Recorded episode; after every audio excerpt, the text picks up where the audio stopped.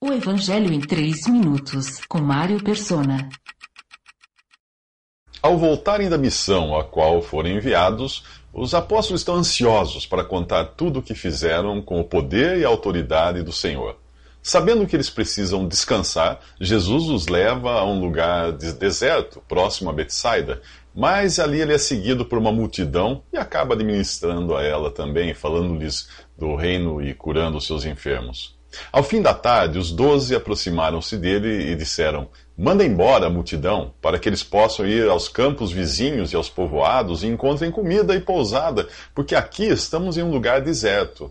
Ah, ele, porém, respondeu: ah, Deem-lhes vocês algo para comer. Eles disseram: Temos apenas cinco pães e dois peixes, a menos que compremos alimentos para toda essa multidão. E estava ali Estavam ali cerca de cinco mil homens, sem contar mulheres e crianças.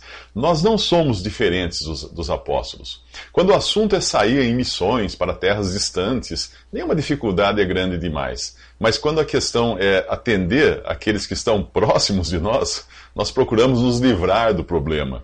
Nós somos mais propensos a contribuir para uma obra missionária na África do que a falar de Cristo a um mendigo que dorme ali na calçada.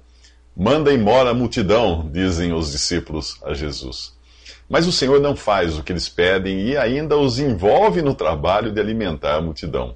Os poucos recursos disponíveis, cinco pães e dois peixes, são milagrosamente multiplicados por Jesus. Ao invés de fazer os pães e peixes chegarem também milagrosamente às mãos das pessoas, ele prefere entregá-los aos discípulos para que estes entreguem à multidão. Jesus quer nos envolver na sua obra e um coração agradecido pela salvação que recebeu de graça irá voluntariamente colocar-se à disposição dele. O trabalho de distribuir os pães e peixes não deve ter sido fácil para os discípulos, mas que agradável surpresa descobrir no final que sobraram doze cestos, um para cada apóstolo que trabalhou naquela obra. Jesus não só tem prazer em envolver cada um de nós em sua obra, como também nos recompensa por isso. O lavrador que trabalha arduamente deve ser o primeiro a participar dos frutos da colheita. É o que Paulo fala em 2 Timóteo capítulo 2. A palavra de Deus nos encoraja dizendo: Deus não é injusto, ele não se esquecerá do trabalho de vocês e do amor que demonstraram por ele, pois ajudaram os santos e continuam a ajudá-los. Portanto, meus amados irmãos, mantenham-se firmes e que nada os abale.